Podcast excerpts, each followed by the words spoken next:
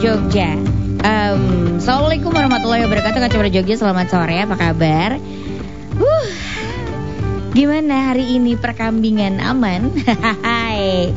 Mudah-mudahan sih aman ya Kacamata Jogja. Kamu bisa dapat kambing dan bisa menikmati Nikmatnya uh, makan kambing barengan sama keluarga gitu Dan juga tetangga gitu Kacamata Jogja.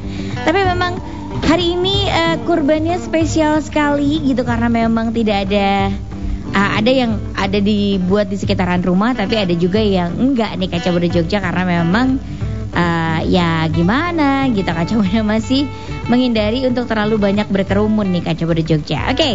Nah, Sore hari ini kita pasti akan membahas sesuatu yang seru. Sepertinya kita akan ngebahas kurban. Pastinya Assalamualaikum Pak Ustaz Selamat sore. Assalamualaikum Kanya Muda Itu angka apa? Hurufnya kecil semua ya lah Baik uh, Kaca Muda kata kali ini Alhamdulillah di tanggal 31 ya 31 Juli akhir bulan di mana ada apa namanya hari Idul Kurban yang luar biasa.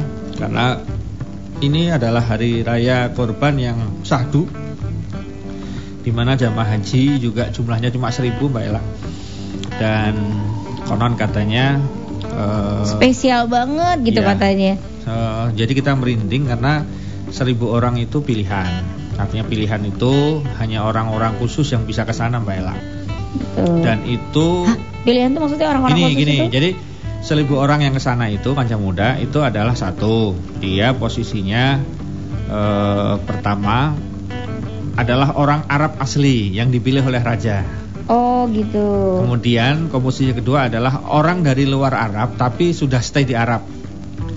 Itu yang kedua. Oh, okay. Nah yang ketiga memang ada orang di luar Arab tapi memang orang pilihan juga dari raja. Jadi undangan semua, VVIP semua. Mbak. Oh, jadi memang ya. kebanyakan masih di sekitaran daerah itu tidak ya. dari beberapa daerah ya. atau dari Enggak, negara dari, lain gitu. Dari negara lain juga ada. Ada. Oh. Ada. Tapi dia kategorinya dipilih oleh oleh Raja Salman. Kecil semua ya Pak Ustadz ya? Ya, kecil semua uh, kecil semua uh, masih dengan yang sama. Uh, ejaannya masih sama juga. Nah, jadi kalau kita lihat dari sisi ini uh, apa ya? Pertama, tidak usah khawatir bagi yang belum berangkat ke tanah suci, harusnya berangkatnya sekarang, Mbak Ella, harusnya. Tetapi kemudian karena pandemi kemudian nggak jadi, belum jadi bukan nggak jadi. Insya Allah pahala anda tidak berkurang, gitu ya. Nah, kita akan bahas Mbak Ela kaitan dengan korban ini adalah sebetulnya peristiwa korban ini rangkaiannya komplit. Pertama adalah e, rangkaiannya dengan yang namanya apa ya? Boleh dikatakan adalah dengan e, jadi korban itu sudah ada sejak lama Mbak Ela. Pertama, mulai dari Nabi Adam Mbak Ela. Nabi Adam itu ada Khobil dan Habil, itu sudah berkorban dia. Ya, jadi Allah Subhanahu wa taala meminta untuk korban di apa ya kedua apa ya e, intinya di korban di kedua apa di kedua anak Nabi Adam ini namanya adalah Kobil dan Habil Mbak Ella. Mm-hmm. dua-duanya diminta untuk korban. Walaupun yang di ACC korbannya adalah dari salah satu ya Ya dari si Habil. Habil. Nah yang Habil ini kan mempersembahkan yang namanya kambing Mbak. Aha. Allah yang mengambil itu artinya memilihkan itu itu. Nah kemudian karena e, rasa jadi ternyata Mbak Ella pertengkaran saudara itu sudah ada sejak zaman zaman dulu. dulu. Jadi Habil dan Habil. kembar. Iya, pada kembar. Ya kan? Dan kemudian posisinya kok kok yang diterima korbannya punya kamu nggak punya aku gitu kan aha, aha. maka kemudian ya dibunuh lah peristiwanya seperti itu sampai akhirnya bagaimana cara penguburan manusia untuk pertama kali di situ diajarkan nah kemudian korban dilanjutkan Mbak Ella setelah dari Nabi Adam ke Nabi Ibrahim alaihissalam. Nah, Nabi Ibrahim alaihissalam bayangkan ini kan muda. Sudah punya anak. Ya, mau... setiap kita, uh-huh. setiap kita itu punya Ismail dalam bentuk lain. Ya. Jadi bayangkan Nabi Ibrahim alaihissalam itu pengen punya momongan cukup lama Mbak Ella. Cukup lama dia pengen punya momongan, kemudian apa namanya? Uh, sangat sangat apa ya? Boleh dikatakan sangat sangat merindukan Dua-duanya berdoa, Robi habli minas solihin, Robi habli minas solihin, Robi habli minas solihin dengan luar biasa doanya diharapkan betul minta pertolongan pada Allah akan diberikan momongan. Ternyata betul, kemudian dikirimkanlah Nabi Ismail alaihissalam. Mm -hmm. Nah, ketika Nabi Ismail alaihissalam di sini, e, ternyata dari kecil rangkaiannya sudah menjadi ritual haji Mbak Ella. Bagaimana ketika Siti Hajar gitu kan, dia ke sana kemari dari Sofa Marwah, Sofa Marwah tujuh kali gitu kan, akhirnya menjadi salah satu tuntunan untuk umroh dan haji gitu kan. Kemudian termasuk nanti ada melempar jumroh itu juga sebetulnya tuntunan dari Nabi Ibrahim alaihissalam yang kemudian disempurnakan oleh Nabi Muhammad SAW nah kita lihat setiap kita itu diuji Mbak Ella. Jadi kalau kita menjadi orang itu kan diuji ya ujian kita macam-macam. Ismail kita itu namanya pangkat jabatan gelar eh, kekayaan termasuk ujian kita juga sepeda. Karena banyak orang yang kalau sepeda dia bisa beli Mbak Ella gitu kan. Tapi kalau kemudian apa ya kemudian kemudian untuk korban kadang-kadang nggak mau antri nggak nggak mau beli gitu kan. Untuk sepeda harganya mahal gitu kan. 10 juta 15 juta dia beli. Untuk korban yang hanya 3 jutaan itu dia nggak mau beli gitu kan. Ini kan salah satu sebetulnya dia nggak mau menyembelih Ismail dalam bentuk uangnya ya. Dalam bentuk depositonya dalam bentuk hartanya. Nah kita wajib bersyukur kancah muda karena kita oleh Allah hanya diberikan kewajiban untuk menyembelih hewan kurban, bukan menyembelih anak-anak kita. Bayangkan kalau syariat Jangan, ya lah, bayangkan kalau syariat itu ada pada kita gitu kan artinya waduh. Wah, itu kan banyak orang yang luar biasa. Makanya harusnya kita bersyukur karena tidak diberikan apa ya, kewajiban yang memberatkan ya. Mm -hmm. Bayangkan seorang nabi yang luar biasa, makanya sampai-sampai Nabi Ibrahim AS yang sangat cinta dan cinta ini harus dibuktikan dengan korban, Mbak Ella. Namanya cinta itu pasti identik dengan korban. Ya, eh, korban perasaan ya bisa, korban harta bisa, bahkan mohon maaf naudzubillah min dalik beberapa korbannya keliru ya, korban keperawanan. Waduh, jangan nah, itu, itu ya itu, muda itu ya. korban yang salah ya, yang salah. Nah, jadi ketika orang cinta itu kan pasti ada korbannya Mbak Ella. Nah, ada yang jadi ciri cinta itu berkorban, menjemput itu korban misalnya, mm -hmm. berkorban maksud saya. Kemudian dia membayari itu juga berkorban gitu kan. Ya, jadi cinta tanpa korban nothing, tidak ada ya. Jadi cinta itu cirinya adalah korban. Nah, cinta kepada Allah itu juga harus mau berkorban. Nah, makanya Nabi Ibrahim AS itu diberi perintahkan oleh Allah untuk berkorban, nah mengorbankan anaknya itu kan. Tetapi itu hanya untuk ngetes Mbak Ella. Nah, cerita yang beredar itu kan kita keliru. Jadi kalau ceritanya itu kan Nabi Ibrahim AS menutup mata gitu kan setelah berdoa kemudian mengangkat pedangnya kemudian ketika dia menggorok leher itu tiba-tiba sudah berubah menjadi hewan kurban. Hmm. Cerita yang betul tidak begitu. Ketika sudah betul-betul serius, Allah sudah tahu betul bahwa ini mau eksekusi Mbak Ella. Belum sempat, jadi belum baru pedang mau diangkat Mbak Ella. Istilahnya itu bilang begini, cukup, cukup, cukup. Aku tahu engkau cinta aku kata Allah. Maka kemudian digantikanlah dengan hewan kurban. Bayangkan hmm. betapa bahagianya kan e, Nabi Ibrahim salam karena apa? Dia bahagia karena satu lolos dari ujian. Dia mm -hmm. bisa memenuhi apa yang diperintahkan Allah. Yang kedua dia bahagia ternyata uh, buah cintanya kesayangannya itu nggak jadi meninggal gitu kan. Mm -hmm. jadi dua kebahagiaan yang membuncah gitu kan yang luar biasa. Nah setiap ujian setiap pengorbanan pasti Allah balas dengan kebahagiaan Pak Ella. Itu itu kata kuncinya di situ. Makanya uh, bagi teman-teman yang hari ini berkorban alhamdulillah kita doakan semoga korbannya diterima nomor satu diterima dulu lah mm-hmm. Gak usah minta yang aneh-aneh diterima dulu bagi yang belum bisa korban karena memang baru terbatas anggarannya karena mm-hmm. kondisinya seperti ini kita doakan mudah-mudahan bisa Amin. segera pulih ekonominya Amin. tahun depan mudah-mudahan bisa berkorban dan memang rumusnya memang harus dijadwal Mbak Ella artinya korban tuh nggak bisa begini ya Uh, besok aja lah kalau mendekati kita baru ngumpulin. Memang mm -hmm. kalau begitu agak susah. Yang paling tepat adalah ayo kita nabung untuk korban. Itu benar. Ayo kita nabung untuk umroh. Itu benar. Ayo kita nabung untuk haji. Itu benar. Yang kita kadang-kadang itu pengennya spontan. Nanti siapa tahu menjelang itu aku punya duit. Nah, masalahnya kan itu kan niatnya udah betul tapi kurang eksekusi. Ya, artinya ketika dia di awal itu akan lebih maksimal. Nah, kembali ke tadi, jadi setiap kita punya punya apa Mbak Ella? Dia punya Ismail dalam bentuk lain ya. Dalam bentuk lain itu artinya e, bentuknya ke ya itu rasa cinta kita kepada anak kita, rasa cinta kepada istri kita, pada mm -hmm. orang tua kita, pada harta kita, pada apa pun yang menempel saat ini itu harusnya disembelih Mbak Ella. Nah, cara penyembelihannya yang paling bagus itu adalah ya kita kemudian membuat uh, apa yang di sekitar kita yang menempel itu semua kepada Allah gitu kan. Jadi anak dididik dengan cara didik yang soleh, yang selehah. E, begitupun dengan istri, dengan orang tua dan dengan perangkat-perangkat yang ada pada diri kita itu jangan sampai itu membutakan diri kita. Mm -hmm. Sehingga kita menjadi orang yang e, apa namanya e, melampaui batas. Kenapa Mbak Ella? Dulu Fir'aun laknatullah alaih itu adalah orang baik Mbak Ella. Jadi Fir'aun itu jangan dikira orang buruk, orang baik. Dia raja baik, sangat baik Mbak Ella. Kenapa bisa berubah? Nah, kenapa bisa berubah? Ternyata begini Mbak Ella. Yang namanya kekuasaan itu bisa membuat orang menjadi tidak baik itu karena takut kehilangan. Maka ketika kita mulai takut kehilangan, itulah mulai timbul tidak baiknya. Apa pun itu Mbak Ella. Ketika kita takut kehilangan akan sesuatu, itu mulai timbul tidak baiknya. Ketua RT ketika mau menjabat dia biasa. Ketika menjabat dia biasa. Dia bilang, aku udah capek jadi RT. Tapi begitu sudah mau selesai jabatannya, ada rasa nggak terima, pengen lagi. Itu baru ketua RT loh. Belum yang ketua-ketua yang lain sampai kepada presiden. Itu wajar. Karena apa? Fir'aun dulu itu raja yang baik. Kemudian karena dia takut kehilangan jabatannya, dia menjadi nggak baik. Contohnya mm -hmm. begini, mm -hmm. ketika itu dimulai dari ada sebuah mimpi. Jadi Fir'aun itu punya da dalam tidurnya ada mimpi, ada anak kecil yang menyerang istananya, membawa api kemudian membakar istananya. Mm -hmm. Nah, ketika dia bangun, nah ini kesalahan orang yang punya mimpi itu nggak usah konfirmasi. Kalau anda punya mimpi, mimpi anda baik, kamu berdoa ya Allah mudah-mudahan apa yang dalam mimpi tadi terwujud. Tapi kalau mimpi itu buruk jangan ceritakan juga.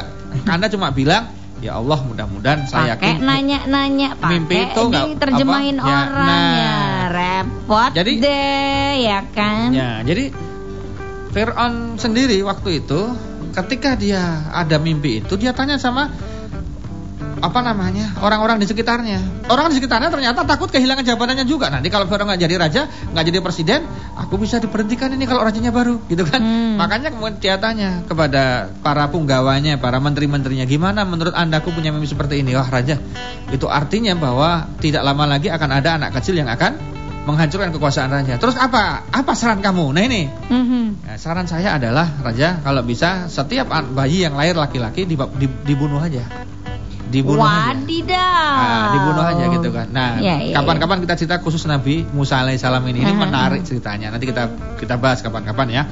Kapan-kapan kita bicara nabi-nabi Mbak Ella.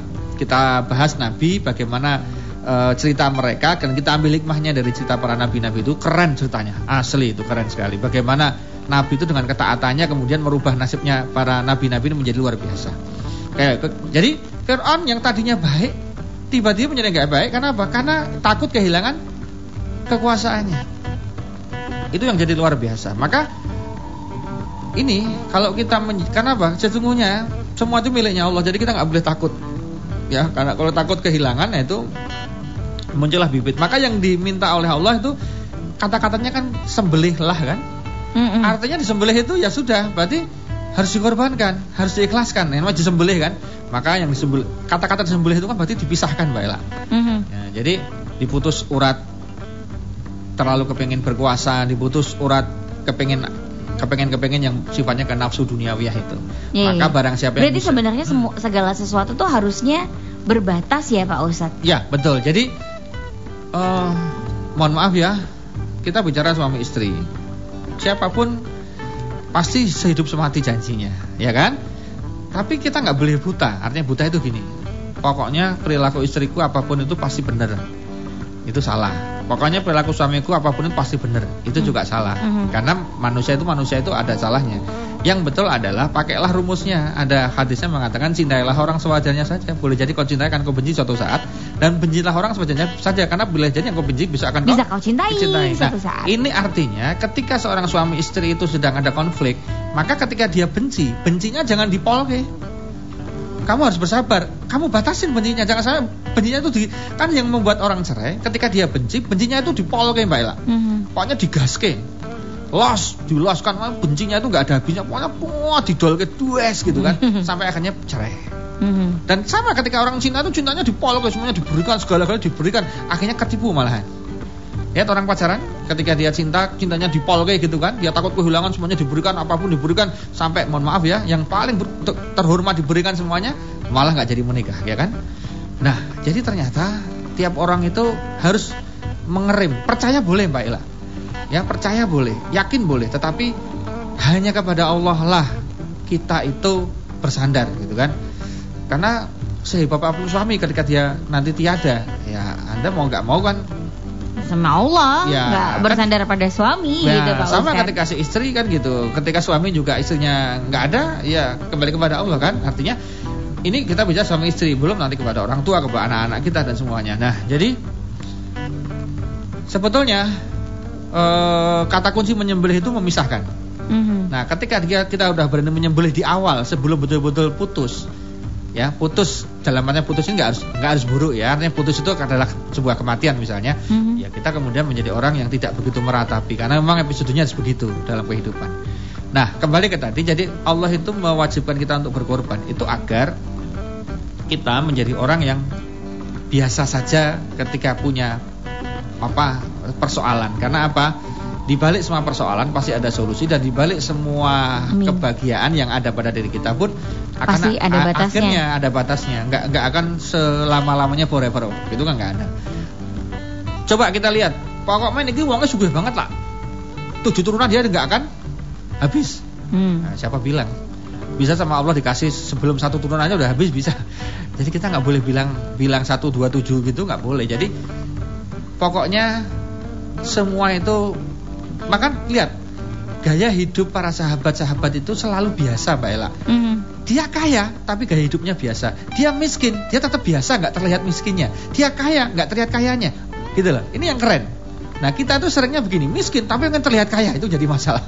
kita kaya tetap pengen jadi kaya banget Benar. sehingga nggak bisa nggak boleh terlihat sedikit derajatnya turun. Sedih, ah, nggak Nah, boleh gengsi Iya, dikit turun aja nggak boleh. nggak boleh. Nggak boleh. Ya, Jadi ya. makanya sebetulnya, ayo kita jujur, kancah muda.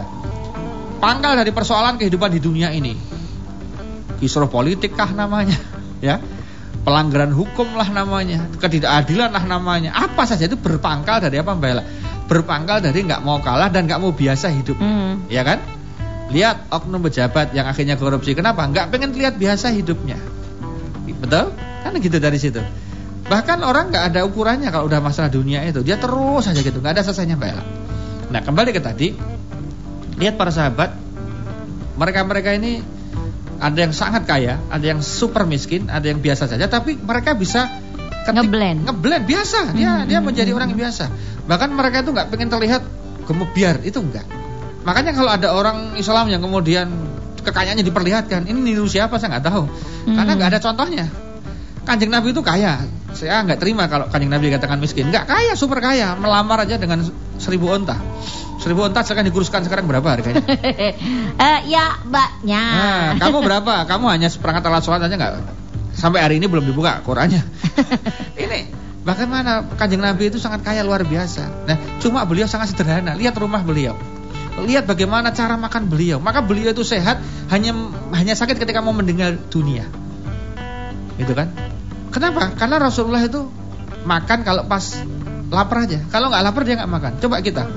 Pokoknya lapar nggak lapar ada orang ngasih makan makan, makan. Betul kan? Iya, Untung ada puasa. Kalau nggak ada puasa tambah nggak karu-karuan kita.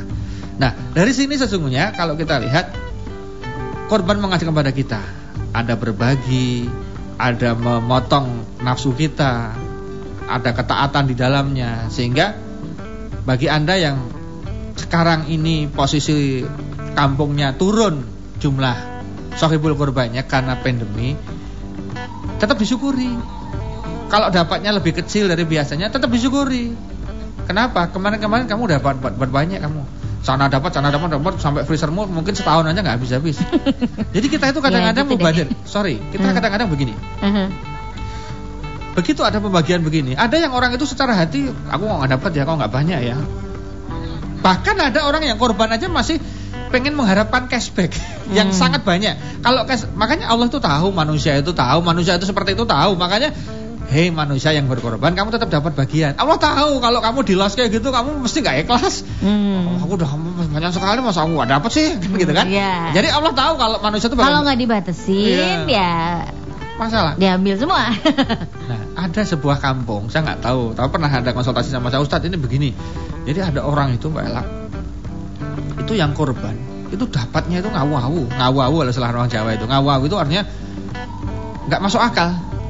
Mungkin dari dari satu sapi begitu bisa hampir separuh dagingnya itu untuk sohibul semua, baru yang separuh dibagikan. Itu ada.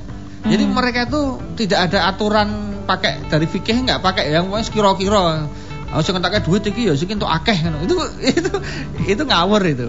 Padahal sebetulnya yang dipaksakan di dalam Islam itu kan rasa memilikinya itu akan berkurang gitu, gitu ya. Jadi jangan terlalu lah agar kita nggak stres di dunia ini. Betul, aja muda. Jadi jangan terlalu ya. Jadi santai aja kalaupun ada sesuatu yang eh, mungkin meresahkan hati, jangan terlalu sedih. Kalau yang gembira, jangan terlalu bunga. Nanti tidak loro.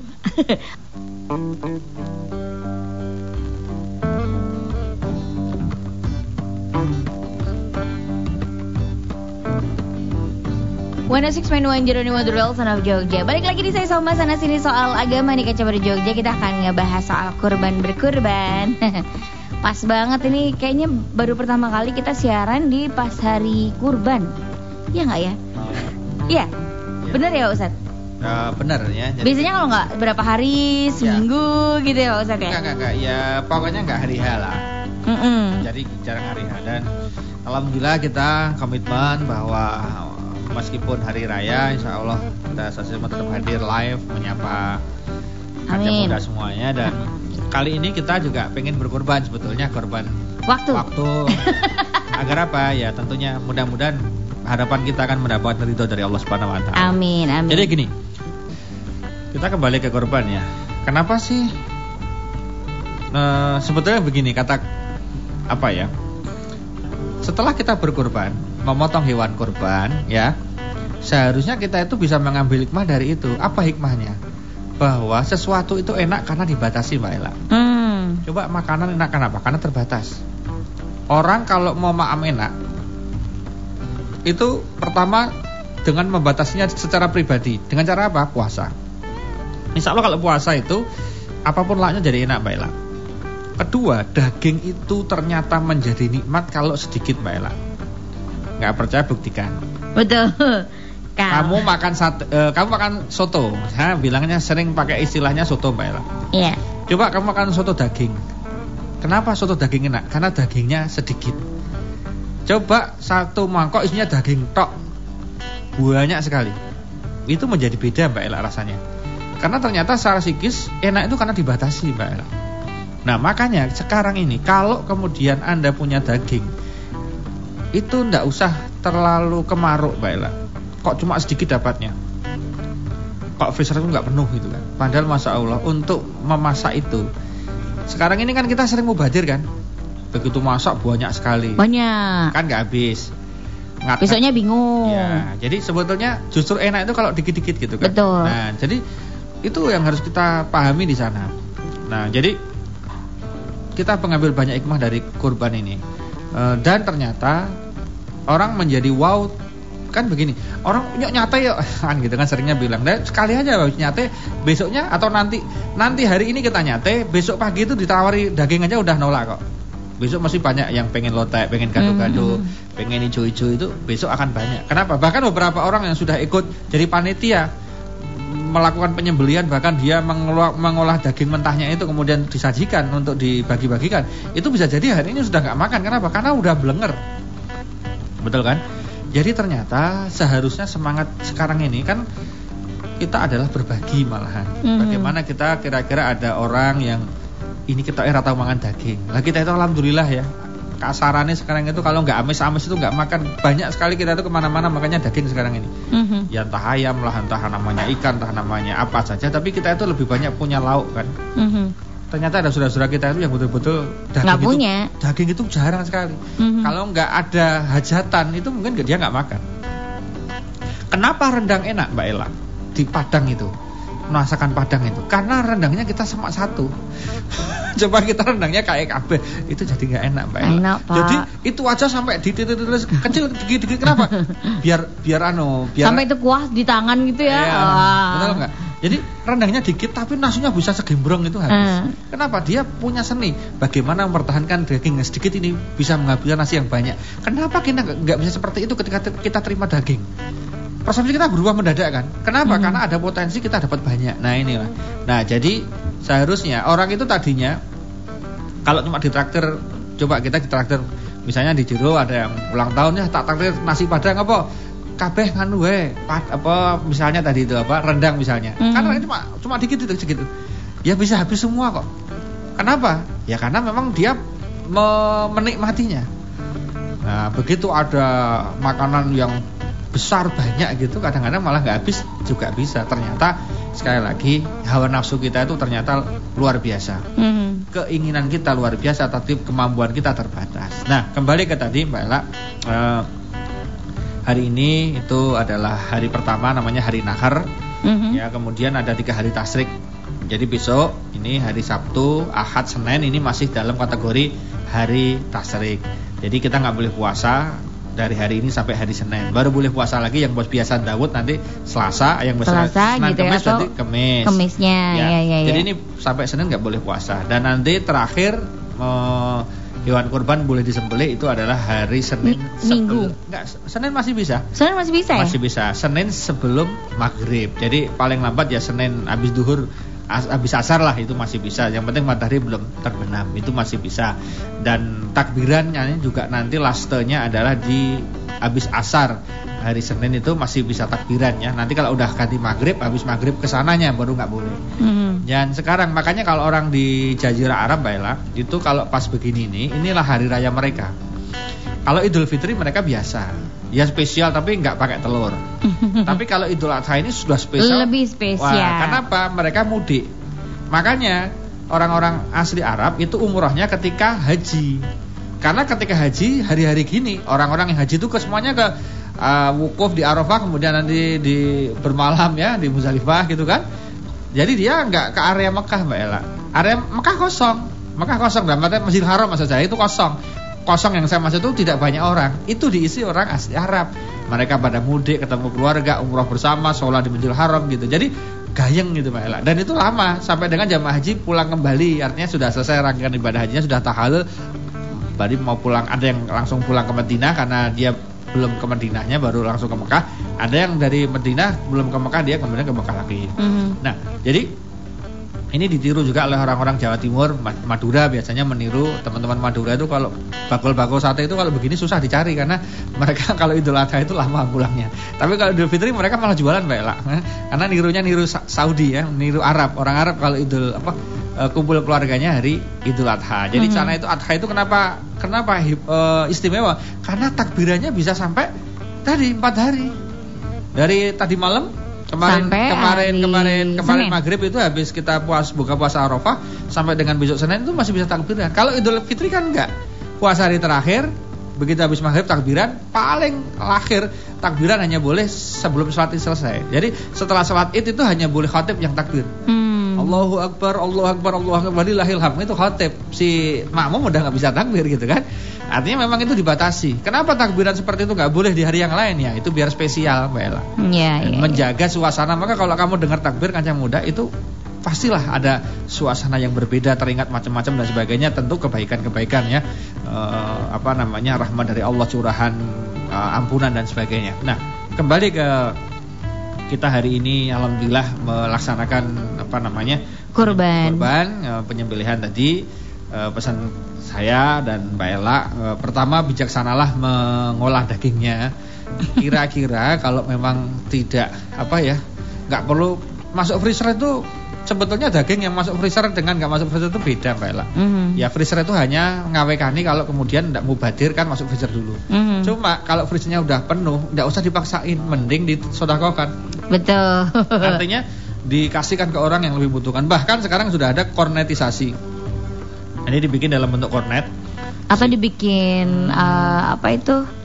Abon. Ya, semacam itulah. Itu, iya. itu itu menjadi luar biasa. Nah, kembali ke tadi uh, masih ada waktu bagi yang belum korban bisa di hari besok masih bisa, kemudian dan sebagainya dan bedanya korban dengan menyembelih itu apa dengan beleh wedus gitu no. Karena begini, kalau korban itu yang korban Mbak Ela. Tapi yang menikmati itu adalah Mbak Ela sebagian kecil, yang lain Bagikan. dibagikan. Itu namanya korban. Tapi kalau beleh wedus itu Entek kono kabeh oleh. lah, gue jenenge beleh wedhus. Ada sebuah instansi itu ngumpulin uang dari karyawannya, dari para pegawainya, kemudian dibelikan sapi atau dibelikan hewan kurban pokoknya, Uh-huh. disembelih kemudian dimakan bareng sama karyawan itu. Itu namanya bukan kurban, beleh wedhus, beleh sapi namanya. Tolong Iya. dicatat ya, misalnya Jero. Harus ada yang Ya. dibagi. Yang betul kalau Jero misalnya korban misalnya satu sapi, ya udah dikasih satu sapi ini yang lain kanan kiri. Yang untuk makan bersama, yang bagiannya ke korban untuk makan bersama itu benar. Tapi Hmm. kalau kemudian yang boleh nih kene mangan bareng-bareng malah ono sing nyolong bareng Mbak Ela. Jadi ngerti ku sapine Jero terus kemudian ya ono sing jukuk sampile, ono sing jukuk iki nih. Hmm. Akhirnya malah do godit iki jenenge malah pesta. Tolong itu dicatat ya. Karena banyak orang yang salah persepsi. Iya. Mumpung, oh mumpung aku panitia itu, oh, itu ada hati, ambil hatinya. Iya, iya, ambil, iya. Ini ada kikil, ambil kikilnya. Ah, ada tuh saya lihat. itu namanya bukan kurbannya, itu namanya beleh wedhus, beleh sapi. Itu Betul. nggak beda dengan apa namanya pe- penyembelihan-penyembelihan di pasar gitu kan. Besoknya marah-marah. Ya. Aku kok di kayak aku nyolong padahal Jen. Wah, ya kan gitu ya. Jadi jadi kembali ke tadi. Jadi jadi di sinilah makanya tulisannya Mbak Ela di hadis itu yang terlibat itu namanya sukarela Mbak Ela. Hadisnya itu maknanya sukarela. Sukarela itu berarti nggak harus dibayar, nggak ada benefit keuntungan apa pun yang dijanjikan. Cuma diperbolehkan kalau memang ada sisa ada Dibagi, berle- berlebih, diberi. diberikan ke panitia boleh, tapi tidak kemudian panitia itu mengambil lebih dulu. Ini yang lebih parah juga ada. Dalam syariat-syariat itu dilanggar misalnya pokoknya sapi pertama diambil dagingnya untuk makan siang panitia. Itu haram hukumnya nggak boleh. Hmm. kecuali si panitia sudah ngomong sama sohibul kurban sapi pertama. Mas Pak Bu ini sapi pertama bolehkah sebagian dagingnya diambil? Jatahnya Bapak Ibu untuk kemudian dimakan Iya, iya, iya. panitia kalau Di ikhlas saya gitu. ya itu betul Ya, ini ada berapa nih dibagi udah gitu. Ambil ya berapa sekilo sekilo sekilo gitu Ya, dari itu- berapa itu gitu. Atau kalau mau lebih keren lagi ada panitianya. Udah nggak usah ngambil semuanya dibagikan. Pada yang berhak kita panitia makan dengan menu sendiri, beli daging sendiri. Jadi sudah pagi sudah siap malahan. Hmm. Nggak usah nunggu sapi pertama atau sapi kedua gitu enggak.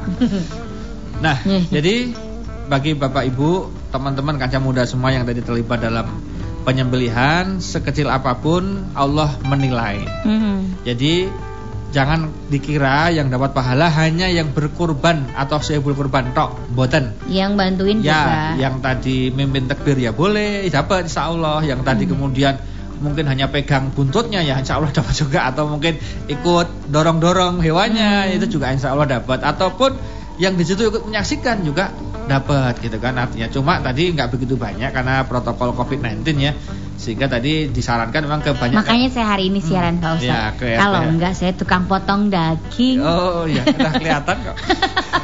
yang lain Pokoknya tua- yang yang fisiknya tua. besar-besar itu bagian saya potong-potong. yang motong Nah, jadi- banyak banget kalau sapinya dua atau tiga itu hampir ratusan kilo Iya. Makanya alhamdulillah ya. alhamdulillah bisa Ya, bantuin Ya, jadi mungkin ini juga sebagai dan saya ingin sedikit komentari sebelum ini sesi ini berakhir Mhm. bahwa di tadi di Mekah ini mudah-mudahan nanti walaupun nanti Covidnya berakhir, mudah-mudahan ketertiban menjalankan rangkaian ibadah haji dan umroh bisa itu kayak sekarang tidak berakhir. Iya, Lihat itu, keren sekali kan? rapi banget ada Berapi, jalurnya gitu kan. Terus mereka menikmati. Bayangkan besok Ella. santai Semua orang gitu. bisa menyium Hajar Aswad. Semua orang nanti bisa ke Raudhah. Semua orang nanti bisa ke Amin. Hijr Ismail. Semua orang bisa menikmati di Multazam. Semua orang bisa tapi memang diatur, geser gantian tik tik tik tik tik gitu. Ternyata oh bisa ya ternyata melaksanakan umroh tertib, haji tertib. Artinya eh, ya dulu udah tertib Mbak Ella. Cuma kalau kemudian tertibnya itu lebih di apa namanya? lebih di-create lagi sehingga orang bisa menikmati ya Mhm. akan menikmati. Jadi sebetulnya Ini adalah dan ini saya ingatkan kaca muda COVID-19 ini kaitan dengan ibadah haji ini kita merinding karena apa ya? Ini adalah hadis yang luar biasa bahwa Rasul mengatakan salah satu ciri kiamat sudah dekat Tuhan baiklah nanti umroh laksana haji susahnya. Dan ini kemungkinan besar terjadi. Tidak lama lagi dan mungkin sekarang sudah terjadi. Buktinya sekarang orang punya duit belum tentu bisa berangkat. Betul, betul. ini adalah bukti nyata bahwa ke tanah suci bukan masalah punya uang nggak punya uang. Tapi masalahnya dipanggil atau nggak dipanggil. Nah betul. bagaimana agar kita dipanggil? Maka kita selalu memanggil Allah. Ya Allah panggil aku ke sana ya Allah. Jadi kita manggil Allah agar Allah manggil kita ke sana. Amin. Makanya itu harus dilakukan. Dan kemudian jika kita punya harta, punya apa pun yang bisa mengarah ke sana, berbuat baik janganlah di tunda-tunda. Karena besok kalau ada Covid seri apa, kemudian lebih panjang lagi gimana? Nah, ya gitu. Walau alam kita nggak tahu kan. Maka betul-betul kan, besok bisa jadi umrah itu seleksinya seperti haji. Tidak asal punya duit berangkat gitu, mungkin nggak hmm. seperti itu. Lama-lama nanti persyaratannya lebih ketat lagi. Bisa jadi kalau ada vaksin, vaksinnya sudah ada nanti salah satu syaratnya sontek vaksin itu dulu mungkin juga. Jadi besok Kenapa dibatasi Mbak Ella? Kemungkinan karena social distancing ini kemungkinan besar akan permanen. Kemungkinan akan permanen Mbak Ella. Sehingga besok itu kemudian orang akan dijadwal, betul. Jadi besok itu nggak gaya, nggak bisa asal berangkat sekarang itu mungkin nggak bisa karena besok itu betul-betul sudah berbeda. Jadi ada beberapa kebiasaan dari sebelum COVID dengan setelah COVID yang berubah, tapi ada yang permanen nggak balik lagi ke ala, ke asal bisa. Ya, makanya kita sekarang ini ayo yang sudah punya nawa itu sudah punya tabungan cukup, sudah punya aset yang bisa dijual. Begitu ada pembukaan untuk ibadah umroh, ibadah haji, jangan ditunda-tunda, bayar, eksekusi, bismillah, harta bisa dicari. Tapi kesempatan ke tanah suci itu kadang tidak berulang kembali, Mbak Ella. Makanya bagi teman-teman yang memang sudah punya uang gitu, nggak usah heman-heman kah? Kenapa? Kalau kamu ke Mekah Madinah, baik umroh misalnya dengan harga 25 jutaan, 30 jutaan, itu insya Allah di sana nanti berdoa Allah pulang itu Allah ganti nanti. Mm -hmm. Tapi kalau kita wah mana-mana mending untuk ini dulu untuk karena tadi loh kita beli sepeda dua tiga itu bisa. mampu bisa untuk umroh kok. Ribet banget. Begitu kita barang handphone yang paling saya lihat itu. Contoh yang seri-seri tertentu itu kan harganya 20 ada Mbak Ella seri tertentu yang agak mahal-mahal yang yang agak luar biasa harganya itu kan 18 juta, 20 juta ada Pak Ella. Yoi. Dan dia beli, dan dia beli enteng dia beli set gitu. Begitu kapan ke tanah suci? Dia pasti mikirnya aku dapat uang banyak dulu baru ke sana. Nah ini. Iya iya iya. Tapi ketika Padahal beli handphone tuh bisa hmm, nanti gimana caranya iya. gitu. Ya kan iya. usah. Tapi untuk ke tanah suci nunggu sampai penuh gitu kan. Jadi itu kebalik. Ya, jadi ingat pandemi ini mengajar pada kita sekali lagi bahwa berbuat baik janganlah ditunda-tunda. Ya, karena belum tentu besok-besok itu ke sananya lebih mudah, belum tentu. Karena ini dengan seperti ini pemerintah Saudi super ketat. Bayangkan seribu aja awalnya berapa orang itu? Betul, yang nyemprot desinfektan itu di ujung ke ujung kancah muda. Luar biasa. Itu bisa jadi besok itu sudah super ketat lagi. Jadi mungkin ya suka-suka dia kan. Karena memang penguasa dua tanah haram ini kan memang raja. Nah, ketika hmm. raja memerintahkan pokoknya kuotanya setiap tahun sekian. Untuk umroh sekian, haji sekian. Kita bisa apa?